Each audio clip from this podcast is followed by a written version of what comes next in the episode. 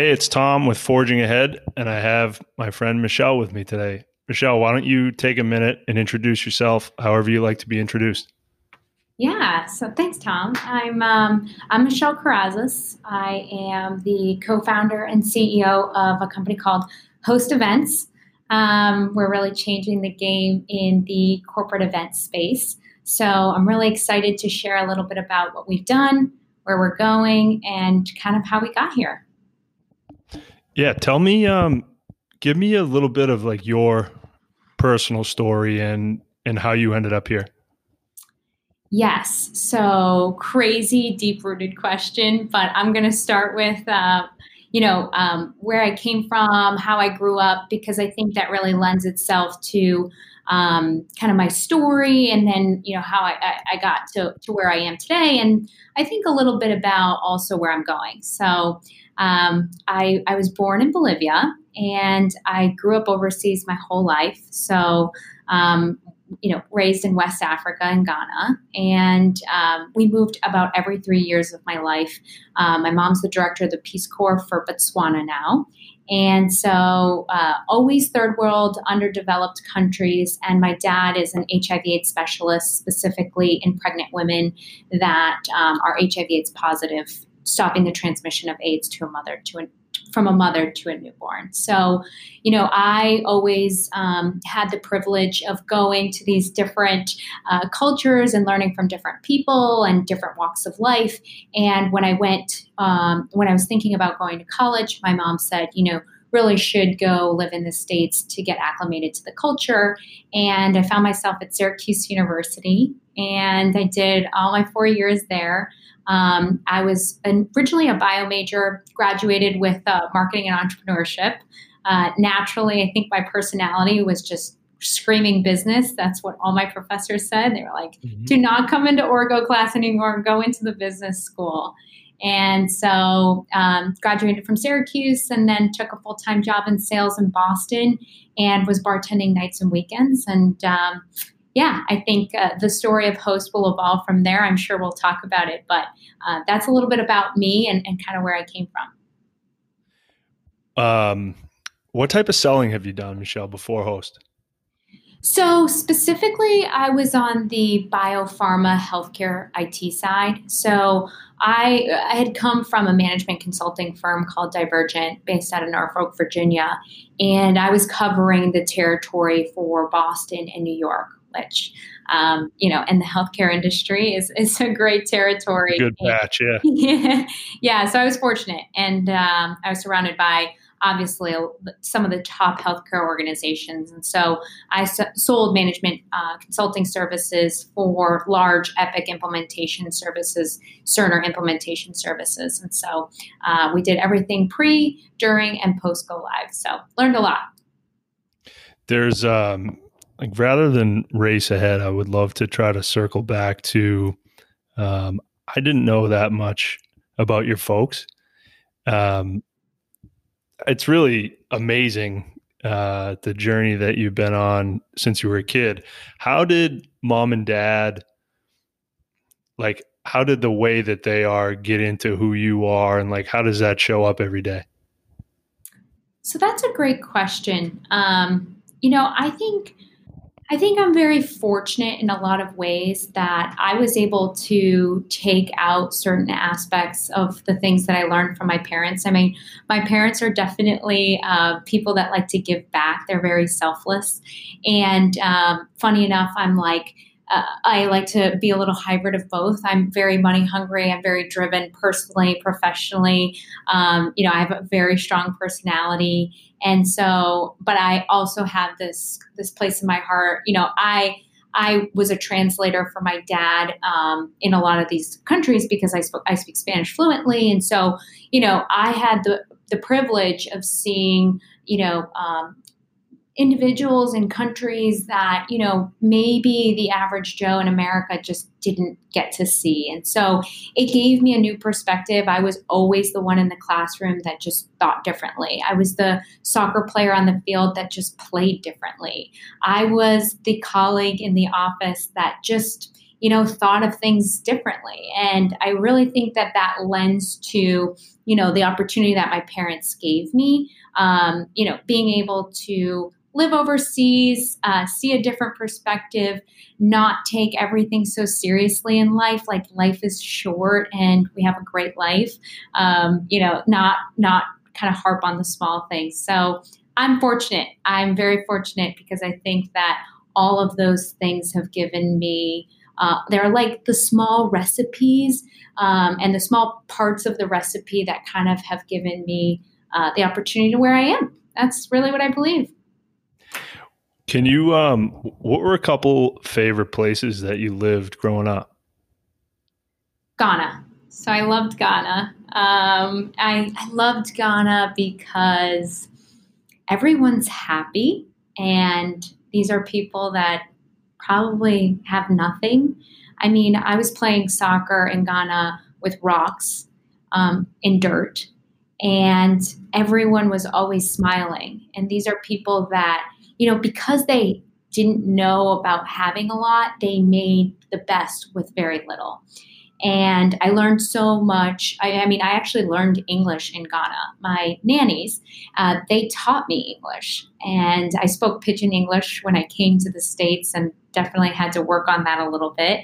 But um, I just love the energy. I love the willingness and the eagerness to learn. They're very curious people there. And so um, I just really enjoyed my time there. And when people ask, you know, where did you know, where do you think you learned some of the most um, uh, influential things that really defined you? And I, I really think it's Ghana. I had a lot happen in Ghana uh, that that kind of you know just resonates with me. I love it. Did you always know that you were going to start something, start your own business? I think I had kind of this gut instinct. Um, I know growing up, um, I had one of my parents' friends, they always said, that girl's going to be a CEO and we're all going to be working for her.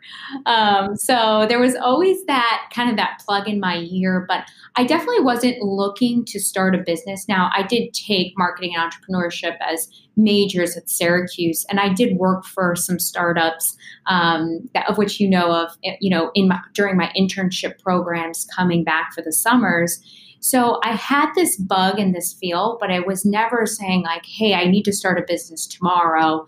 And um, it, it really, the opportunity at Host kind of fell on my lap.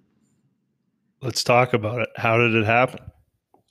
So, funny enough, as I mentioned, I had this full time job in sales and I was bartending nights and weekends. And I was bartending to really pay off my student loans. That was the whole mindset behind bartending. When do I spend money? On the weekends? When can I make more money on the weekends? And so I had this very aggressive uh, two year timeline where I said, two years graduating from Syracuse, I'm going to pay off my student loans and I'm really going to close this chapter of my life so that I can kind of move on. And so I bartended Thursday nights, Friday nights, Saturday nights, and then Sunday brunches. And uh, while bartending, I obviously got to meet some really great people, one of which was one of my regulars. And she had come in and said, Hey, I heard you paid off your student loans and you gave your notice. I'm so excited for you. Congratulations. But I would love to bring your energy into my office for a corporate happy hour. And so I said, You know, I, I really appreciate that. But, you know, I'm kind of done with the bartending game, and uh, I've now made all the money that I was looking to hope to make out of this. And she looked at me and she said, I'll pay you $200 an hour. And I said, Great, I'll be there. so I showed up to this corporate happy hour, not knowing what to expect. And sure enough, uh, five other women that were planning in office events were in need of a bartender for their corporate event. So, long story short, everyone now starts contacting me for these corporate events in Boston, offering me ridiculous amounts of money. And I started to build an Excel spreadsheet with you know other people that I had met at the bar that had really great energy that you know would probably fit in well in kind of the, the corporate field and the, the corporate setting. And long story short, you know, I was now you know in quote unquote staffing the bartenders from the bar for these corporate events through this Excel spreadsheet and emails. And so that kind of slowly turned into what Host is today, which is really a tech enabled platform which allows corporate companies to easily book certified insured bartenders that we vetted and selected to really help them kind of create community within the workplace. So, um, yeah, that's the that's the story. How did you start to bridge the gap from Excel spreadsheet, phone calls, um, emails to uh, incorporating and like professionalizing an actual business? Like, what was that like? Yeah, so I've always been of the mindset let your customers dictate what you are and learn from your customers and let the customers let it become so painful that you need to build something to take on the new customers, right? So um, really I, I, I, said well, excel is free right? Email free. And until i learned that there's a true business here now i was doing a ton of market research and i was really interviewing all of these customers as to why it was difficult to even find uh, you know a, a, bartender and what was the insurance aspect. So um, you know that slowly evolved and when it when it when i heard from the the potential customer that it was really a pain point and that the consistencies across the board um, were so consistent from person to person, organization to organization. That's when I truly felt like, hey, there's a there's some type of business here, and I learned from them what what will make it easier. And then I took those things that would make it easier, and I slowly started to build a business around that and then it, you know then we incorporated obviously we were an llc and, and we transferred to a corporation but then we started to build a, a little bit of a platform that would be able to take the load and you know not make us have to make phone calls to the bartenders and do uh, the whole shebang but kind of let it work work for us. Um, so i think you know every day we're still evolving. Um, I, I think the most important thing is the customer. And we follow up with every single customer after every single event to learn what they like, what they didn't like, what they would like to improve, what was their experience like, did we say what we did we do what we say we did we do what we said we were going to do and letting the business continue to dictate itself by the customers and building based on what the customers want. Seems pretty logical, right? the uh, who else is on the team, Michelle? Yeah, so my co-founder Brian, um, he's um, he's awesome. He's he's super great. Him and I went to Syracuse together, and then Amy, who actually is um, she's onboards all of our bartenders. Um, so she does all of the vetting, selecting, onboarding, retention. She really helps create a community for them to be a part of the team. Then um, we actually have um, Evan, who's one of our full time sales reps. We have someone selling in Chicago as well, and then um, we've been we've been working with um, the former co-founder of Paint Night. He's kind of joined our team as well and helping us grow a little bit and think about scaling a business um, from city to city. So it's a it's an exciting team and um, I'm I I'm I'm very grateful because I'm really learning from them and that's one of the beauties of what I do is I just empower the the people around me and I learn from them every single day and we really have fun doing it and that's that's kind of what makes it fun.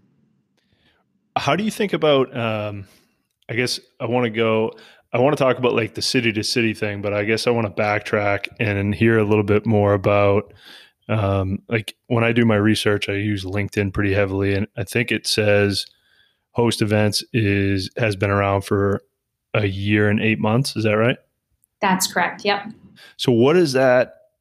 What's it been like? Like, what has the ride been like? I know that um, you guys raised some financing really recently as well. So, like, I guess pick a spot in the journey of host and tell me a little bit how it's felt to to like go down the path of being a really young company but like really on to something right? Yeah so i love that question for a lot of reasons. Um, you know the first i would say the first year and a couple months i myself and brian we were doing this part-time. So we had a full-time job and it became to the point where we were balancing both our passion, our customers that were coming in, people that were finding out about us, and managing that, you know, nights and weekends while having a full time job and dedicating what was putting bread and butter on the table for us, right? So I think the evolution of those year and eight months are, are so different. And so the, the beginning was what do I need to do to prepare myself to make this leap of faith? And while I am a very a risky person, there are certain things that allow my, to, me to make my risky decisions. And so I needed certain things in place. I needed to be debt free, right? I needed to have saved a certain amount of money to to be able to, with confidence, make this leap of faith. And so in the beginning, it was balancing both, right? Balancing my full time job with the startup and doing right by both customers. And then it was it, then it became of the mindset now how do I take this on full time, not making a full you know a, a, a wonderful paycheck going to no paycheck. And um, I think that leap is probably where I would hone in on because I had to make a lot of sacrifices. And the sacrifices were lifestyle sacrifices, right? You know, I was here, I was a girl with no debt, but a wonderful job in sales that, you know, did really well in sales and had a 2018 BMW, had never had to think about going out on a night. You know, like money wasn't ever something that I had thought about, or food on the table was never something I thought about. And, you know, now I'm having to, and a very money hungry kind of personality. And here I am going to sell my 2018 BMW, you know, join a family plan for my cell phone bill cancel all my subscriptions, uh, massages, and and you know just even my uh, my Spotify account. I mean, those were the sacrifices that I knew that I needed to make financially to be able to want to sustain um, kind of taking this leap. And so I think the sacrifices component. You know, everyone's like, "Oh, it's so great! Like you have your own business and you're your own founder," and it's like, yeah, but I, I had to make a lot of sacrifices in my life to be there. And it, it looks all beautiful um, on the outside, but making those changes are hard, especially when you're so used to them. Um, but I've been fortunate enough that, you know, I was in a good position to do it. I you know, I don't have kids and I don't have a family, and all of the the decisions I was really weighing on on me um, and my co-founder, and I just had the utmost faith in us, and so uh, the sacrifices outweighed um, kind of the future of where we're going.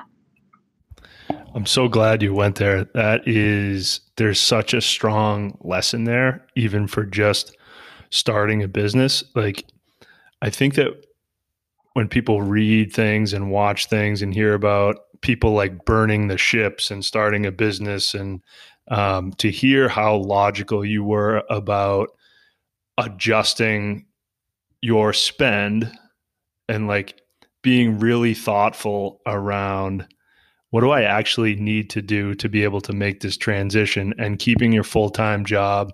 And at the same time, you really were like working to pull host up to a level to be able to make that jump less painful. I'm so psyched you went there. I, I wasn't where I expected you to go, but um, I'm not surprised. Like the way that you think, that's just so sharp, and I think that that's a good lesson for people to hear. Like you don't need to start by going out and raising a bunch of money and doing nothing but working on this business. It's like it can be done differently. I love that. Uh, oh, absolutely. And if I were to go back, I would do it the same way. I think I think a lot of things around that topic, and I could probably talk hours about it. But go ahead. Um, I mean, I mean, I think that that that aspect specifically is, you know, people think they need to raise the money, and I have such, um, I have such an appreciation for having bootstrapped it for a long time. The reason being is you wear every hat and you learn so much about the business. And how can you really start to manage someone in a role that you've never been in yourself right? And how can you have appreciation for the people that you're going to be bringing on and what it's really going to require and what job description really will entail if you haven't been there yourself right? And when you bootstrap things you're you're scrappy and you kind of take on every single role you know like I'm not the best graphic designer, but like, hey, I needed to make it happen, right? And then I knew what I was looking for a little bit in terms of the graphic designer. And so they had also an appreciation of me having an idea of what we wanted. And, you know, uh, when you're, when you, don't have all the money to spend, you figure it out in ways that you probably wouldn't if the money was readily available, right? And so it, it, teaches you such valuable lessons i think and you know the business decision to raise money was a, truly a business decision it wasn't because hey we need money to survive or you know we need money you know because we want to buy this new cool feature and build our platform like X, Y, and Z. It was truly, hey, we want to be here in five years and 20 years and so on. Like, we need to raise money in order to achieve those goals. And so, um, yeah, I think I think that unfortunately, there's this whole stipulation around having to raise money and that money dictates success, which it really doesn't, in my opinion. It actually is kind of the opposite um, because you're diluting yourself and there's more cooks in the kitchen and it becomes a totally different business and a different pace. Um, but uh, yeah, I think I think that not every leap has to be like, oh, I had to live in a basement. I, you know, you can get to a point where you're like, hey, this is when I can make the leap, and it's got to make sense. Um, also, we wanted to know we had customers. We wanted to know there's a product market fit before we make that leap, right? Like, we don't want to disappoint ourselves, but we also don't want to disappoint the people that are, are involved in this. So, um, I think that if I were to go back, I would have done it the exact same way because, you know, I have no regrets about anything. And I'm a type of person that I, and I think Brian, my co founder, is very similar. We will shine with confidence of things, and not everything has to be figured out, but we had the confidence that, hey, we're to be okay. Like, we did this the right way that really aligned with us both personally and professionally at a time where it made sense and our customers needed us more than ever. So, you know, we we come to work with confidence every day, not like, hey, I'm eating ramen noodles, you know. Um, so yeah, I, I, guess like I said, I, I, feel very passionate about the topic, and I could really talk about it forever. Um, but uh, it doesn't need to be the same story of, of you know i had to raise capital or i wasn't going to make it or i needed to quit my job tomorrow to start my business. Like no it's it can be different. I love that. Um, two questions. I want to talk about eventually i want to talk about what it finally felt like to make the transition to full time but before that I, I think somewhat of a quicker question is does it make it easier to go out and seek some fundraising after like is the story better once you have customers who are already paying your bills and you go out to to raise 100% um, i think that especially stupid at question. our yeah no i mean it's not a stupid question and you know, um, I actually get some founders that that you know do reach out to me and they'll be telling me all about their business and all these things that they're building, and I'm like, oh, awesome! Like, how many customers do you have? And they don't have a customer, and yeah. I, I really it, it, it you know not that I have all the answers and that I've done everything right, but I'm like, wow, like, woo, pump the brakes because we've actually learned so much from our customers that we would never build all our tech and spend all the money on things that we didn't know that we actually learned from our customers. So I think that customers and cash is king. And that's why it truly is a saying. It's not a saying because of anything more than it's true. You know, um, if you don't have a customer, you really don't have a product. So we had a quick quick glitch there, but let's try to get right back into the flow you had. Sorry for the uh, the technical difficulty, but the that's why you build ability to go the ability to go out and and raise and to tell your story after already bootstrapping your way to having a bunch of customers. Like what's that experience like? Yeah, so you know, uh, we were looking for angel investors as well. So, right, angel investors are looking, and now every angel investor is so different, um, and that's what makes them unique. But they're truly looking for, you, know, the founders. They're looking at the founders. Uh, they're really looking at the team. That's very important to them.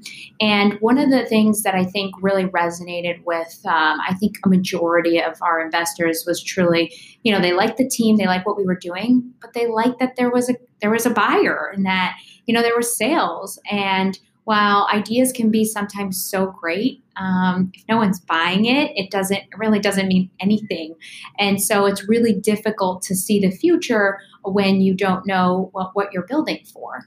And so i definitely think no matter what you're doing if you can get customers first it's absolutely the way to go. And don't worry about anything else because nothing else matters until you sell.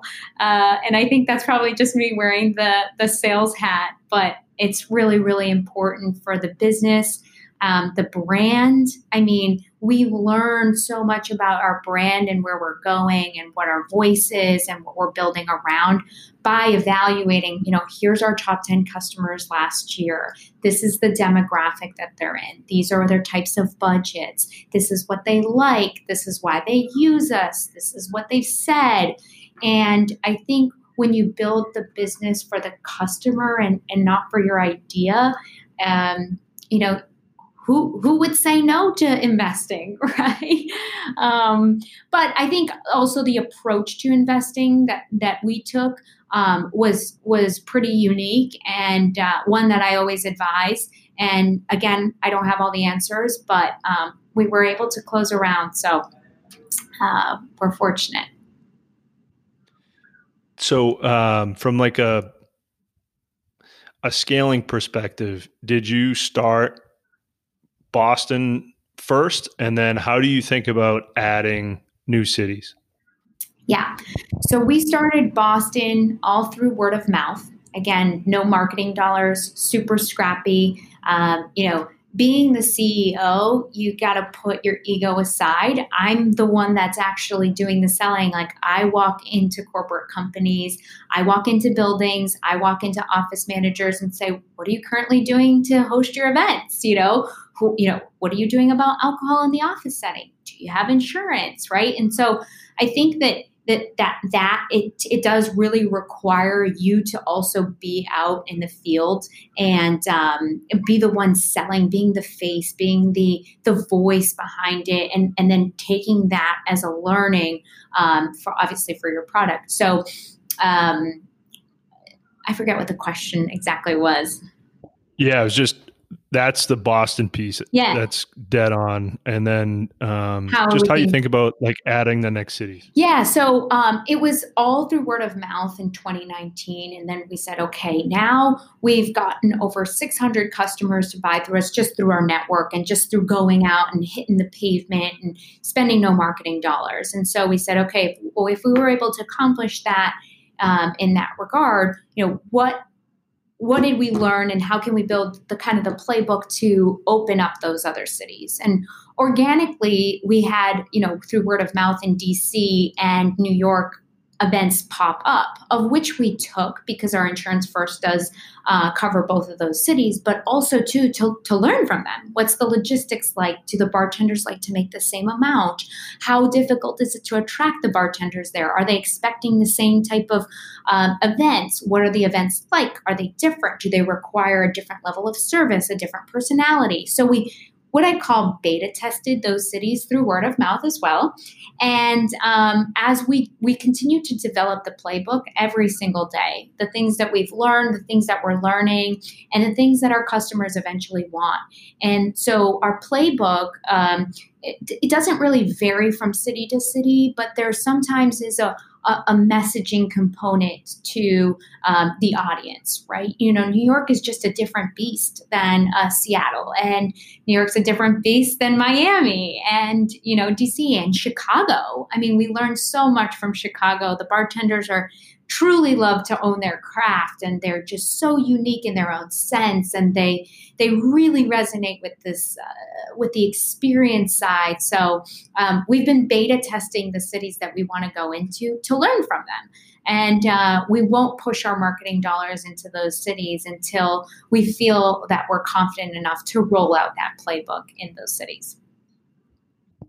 You've mentioned um, insurance a couple times and just thinking about like two questions again would be what makes you guys unique and then i'd love to hear on like the sales side like what objections do you hear um, or what resistance do you get at first yeah, so I'll take the the unique question first. Um, you know, when you think about hosts, this is the best picture I like to paint. There's a bucket of beer, then there's host, and there's catering services. Okay, so we're we play in the like the do it yourself type um, field. So we're not the bucket of beer without insurance. That's you know just pour a bucket of beer on the on the counter and everyone kind of come up and grab something. Um, we aren't the full scale catering. We're not going to bring you know tablecloths and flowers and decorate everything and we're not going to come in a tie and a suit and you know um, we're and provides a certain level of experience. We're really looking on like hey how can we hone in on the experience side of it um, while also taking the pressure off of the client to not stress about the insurance. So we're really like, hey, if you're ordering ezCater or you're ordering, um, you know, some pizzas in a box, but you want to elevate the occasion with a really awesome uh, bartender that's got a winning personality, that's you know charismatic, outgoing, brings people together, and you're looking to really create this community in the office space. Um, that's where we play, and we really feel as though our bartenders help elevate that occasion, but also create that community. You know, what a better way? Um, it's really interesting because the demographic that we service is really these tech companies and biotech companies and luxury buildings. That's like truly where we play, right? And 60% of the demographic is now made up of millennials in those industries specifically. You look at these, you know, uh, high luxury buildings, millennials. You know, you look at the tech companies, a lot of millennials. And so, you know, millennials are looking for experiences now. And that's what differentiates, you know, one company attracting talent from another. And they want to be part of the experience where that they can you know um, get to know their ceo over a beer in the four walls that they're driving towards the same mission. They're better bought in by getting to know the person that sits in the cubicle next to them.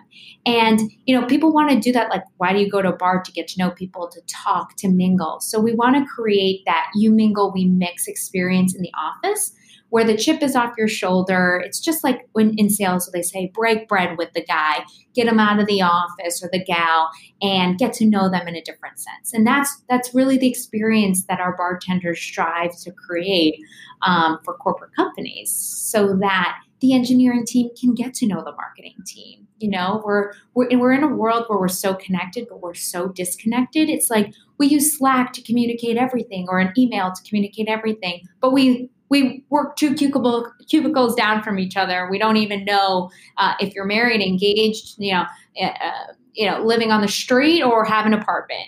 Um, and so we're trying to really help companies embrace that experience um, through a social gathering. And that's what makes us unique. Um, you know, we're not your grandfather in a three piece suit that can't smile from a catering company. We're not a bucket of beer that doesn't have insurance or, and doesn't provide an experience. I love that positioning. I think that you should lean into that story. It's really good. Um, what about the resistance question? So you talk to an office manager who's hesitant. Like, what is on his or her mind um, that you kind of have to either overcome or help them get comfortable with? Yeah, so it's challenging because every organization's so different. Um, I think some of the resistance that that we get is there's education to what we're doing, right? We're not the typical one side or the other that people are used to. And so you, it's an education sale. First, I'm educating you on just what I shared. And then I'm, you know, and then you're maybe open or not open to the opportunity right? Um, and I think that people want to work with people that they kind of like and they can resonate with. And so, you know, we're a new brand. That I think the resistance is like, hey, this is a new brand. I don't know it, right? And that's why referrals for us are, are really key. You know, um, so I think those are some of the hesitations. They don't understand all the regulations in the city that they they either um, they live in, and, and obviously that their organization is around alcohol. And so that's where they ask a lot of questions. You know, is, do you need a permit? What's the permit like? What's the licensing like? What's the insurance like? What does it cover? What doesn't it cover? Can you customize it to being additionally insured for the bu- building? Blah, blah, blah, blah, blah. I mean, there's so many questions because there's this very gray area where people don't understand what they don't know. And it's a lot of the hesitation as to why some companies allow, you know, alcohol in the office setting versus others don't. And, you know, no corporation wants to hold liquor liability insurance for their company. One, because it's crazy expensive, but two, it's like, well, why would we have liquor liability insurance when we sell this tech platform? You know, um, so that's like really where we come in, and we truly want to create an experience where it's you mingle and we mix, and we're taking off the pressure of you even having to worry about all the questions and having um, the experience of someone that's tip certified actually pouring, managing, and regulating the experience, but also elevating it by having such great energy in the room. I wonder something that strikes me as you talk about the business that I'd love to hear you riff on a little bit is like, especially in Boston, like all you hear about are SaaS businesses and subscription revenue. And like, I would think that after you get to install one of your bartenders at a company and the experience is great, the model looks very similar, right? I mean, it's like, why would they, if they have a great experience, why would they use anybody else to to do any of their events? Was yeah. that intentional or did you just like have it happen and be like, holy shit, there's these people are going to do 10 of these a year? Yeah, no, I think uh, it, it is very intentional. Um, when you have a great experience, why go elsewhere, right? I mean that that wouldn't make sense, and I think it's a big reason why we have such a high LTV. I mean, we have sixty five percent returning customers, and, and returning to us is uh, defined as three or more events, right? And when you when you really understand what that company is looking for and they feel that the bartender becomes part of the team. I mean, we do Dropbox every Friday, and they gave our bartender the same bartender bartends every single Friday. They gave him a key card. He's part of the team. He knows every single person by name. They know him by name. I mean, he they they invited him to their um, to their uh, company outing. Um, you know, they invited him to their holiday party, not to bartend, to like legitimately become part of the team. And so, so cool. And so when you when you really connect on that level and they feel like they're part of the team and taking the stress off of everyone, um, it's like why not? Why? so I think our challenge is really like sharing the wealth, like nobody really does what host does, you know, and that's what makes it so unique. Yes, are there uh, alternatives? Absolutely, there are alternatives, and you can find a bartender through different methods and different means. Um, but we're not really selling just bar- bartenders; we're selling an experience, um, and people want to be part of that experience and they're looking for that experience and they're looking to add someone to the team. I can't tell you how many of our bartenders have been offered full-time sales jobs because they're the ideal candidate, right? Yeah, type A personalities, work hard, long hours, always has to put on a great face, knows how to connect with people, personable, professional. I mean, everything uh, you know it's like a it's like a walking uh, career fair for them yeah you're right I'm not sure I ever circled back to ask the question that I intended to ask, but uh, so it may not fit here, but I'd like to try it anyways. The when you eventually got to make the jump to full time, when you were so intentional about like toggling your lifestyle back and getting host to a place where that jump wasn't going to be really painful, like what did it actually feel like to go full time? Oh yeah. Um, so it was a it was a different pace. So in my last job, I didn't work in an office. I actually would you know book appointments with my clients, and I would go on site. And when I was traveling, I was traveling and I was staying in hotels and doing dinners, and then I was working from home. And now, obviously, you know, we work in an office, we work pretty close together. Uh, you know, I kind of help lead the charge of certain things and certain aspects. So the roles changed dramatically in my life. And so I don't think it was even just the leap of, of you know hey i'm going from you know a great paycheck to no paycheck it was more of the sense that the the, the pace changed right the the I was now doing something that was going to help me fulfill all my dreams and develop personally professionally in ways that I've never had the experience in a corporate job. And so, you know, you just you work longer hours, you work a little bit more attentively because it's it's your baby. And so I think it was just the change in the pace of things because I genuinely wanted to be here at seven in the morning and I wanted to stay till 10 o'clock. And I, I like to work weekends because I'm, you know, I, I'm seeing the value and what the time is translating into. And, you know, while in my last job, I was a 24 7 type person, that's just part of my work ethic. But, you know, it was, it was a different level. And so I think it's, I think the, the difference is the pace because you're now striving for something that you know you put from pen to paper and if you don't show up no one else is going to show up for you you know um, so i call it a, uh, you know a team because you're always part of a team but you have to be like kind of that individual contributor as well. It's like kind of like tennis where yes you're a singles player but you know all of our all of our points count together but we it, like there's no leaning on anyone else in the game. It's it's you got to show up and you got to play well. Um, so it's uh it's just a different pace.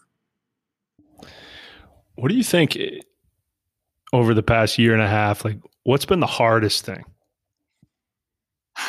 I would say the hardest thing, uh, genuinely, is knowing what the next step is. You know, coming in every day and, you know, sometimes you're so immersed in the business that you got to remove yourself to look five years down the road. And that is so challenging when you have a customer need today or an email and you're 500 emails deep and so you want to you want to answer those and you want to get the things done that matter today. But those things are the same things that will hold you back from 5 years down the road. And so it's it's knowing what do I do today and what are the data driven decisions that we're going to make today that will impact the future? Um, so i think that is truly the hardest thing because you you're you're trying to predict the future. And uh, unless you have a crystal ball um, i don't know anyone that can do that perfectly. And so it, it becomes a challenge.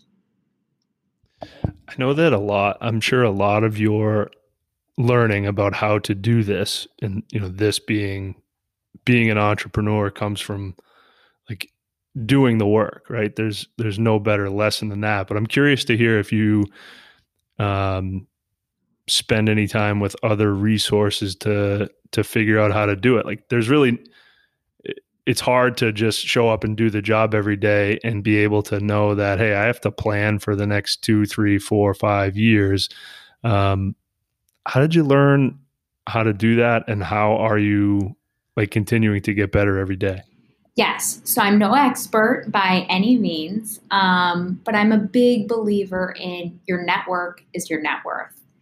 And I live by that every single day. I, if, you know, anyone knows me, they know I can network with anybody and I'm, I'm not afraid to send an email. True statement.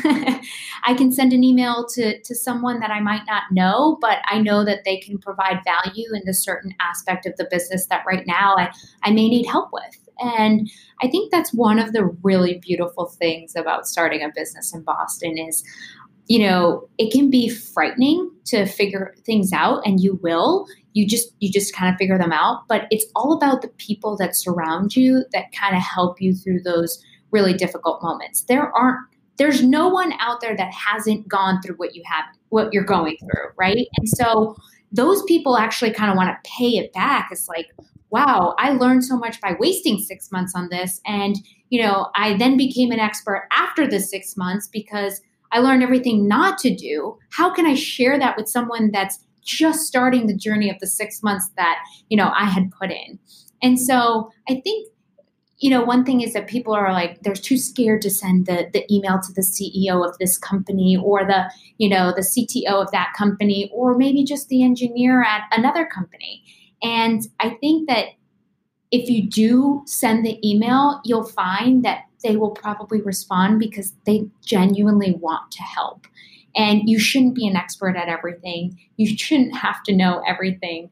Um, but sometimes I also like to make my weaknesses my strengths and um, they'll never be perfect, but uh, I like to challenge myself, and so does Brian. And I think that's what really helps us complement each other very well. Is you know, if we don't know something, you know, we're willing to try and learn it. You know, we'll put our egos aside and say we're not experts by any means, but how can we learn from people in our community, around us, within our network? Or is it someone that we don't know and we just kind of have to reach out and, you know, uh, leave our ego at the door and say, listen, I have no idea what I'm doing in this aspect of the business and you seem like an expert. Would you give me 30 minutes of your time? You know, I'll bring you a bottle of wine and we'll, we'll, we'll call it a, you know, a good switch. Um, so I think it's really learning to know that you can't do it alone and you have to ask for help.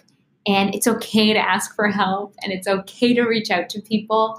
And what you also don't know is probably that they actually want to help. So um, I would say that's probably my biggest advice when I haven't known something. You know, I just tap into my network and and or reach out to someone I don't know. That's awesome. I love that lesson. Um, I guess to wrap up, I'd love to hear a little bit about um, some like short term and mid term goals. Like you talked about being able to step out of the business for a second to think about what the next five years are going to look like. Can you give us a little peek on what you're thinking about? Yeah, so short term um, is to continue to build out and tap into the rest of, of of the events in Boston. I think we've done a really good job of getting, you know, some really great customers that have been great, consistent customers. Um, but we, we really want to continue to define and own this market of Boston because this is where we started and this is where we believe that we can continue to have success. And then, um, you know, long term is to, to really grow and, and grow pretty quickly. Um, you know, one thing that's unique about our business as, uh, you know, as a services provider and as a kind of a two-sided uh, type place is that, you know, you, you have to satisfy both customers. And that's really our bar- bartenders are customers and then our, uh, you know, our paying customers are customers. And we, we really look at building communities on both sides. How can we get the bartenders so committed to to to the mission and the cause and feeling part of a team um, and not just a kind of a platform and owning their craft and being the best version of themselves.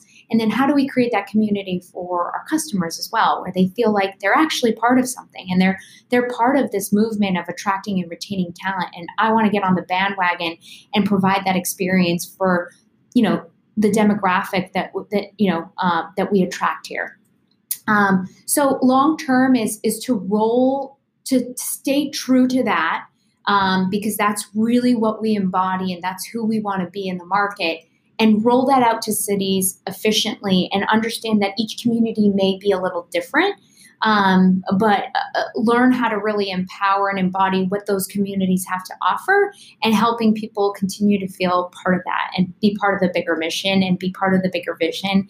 And um, yeah, make everyone happy by having a drink. I love it. If um if people want to find out more about host or connect with you, where should they go? Yeah, so they can email me. Um, like I said, I'm, a, I'm an open book, um, Michelle at hostdrinks.com. Um, they can go on our website, which actually is going to be revamped in the next week or so. It'll be launched and live, cool. which is really exciting and um, or they can contact hello at host drinks uh, or they can follow us on Instagram and uh, watch our journey and, and watch our story a little bit. Uh, we try and post some live events to just show the experience a little bit. Um, and that's just a host events app. That's that's our that's our little handle. Cool. Well, thank you for doing this. And I think um, the last thing I want to say is like I'm really proud of you and inspired by like every time I get a chance to spend time with you, I leave like wanting to go run through walls and do hard shit. So thank you very much. And uh, I appreciate you coming on. I love that. That makes me so happy. And thanks so much for having me. Um, and uh, to anyone out there, you know, you're not going to have all the answers, but just keep pushing through and keep running through walls, and you'll always figure it out. Nothing hard, nothing hard is nothing easy is rewarding. Everything hard is actually uh, where you find and see a lot of reward. So uh, it's worth it. Awesome. Thank you. Okay. Bye bye.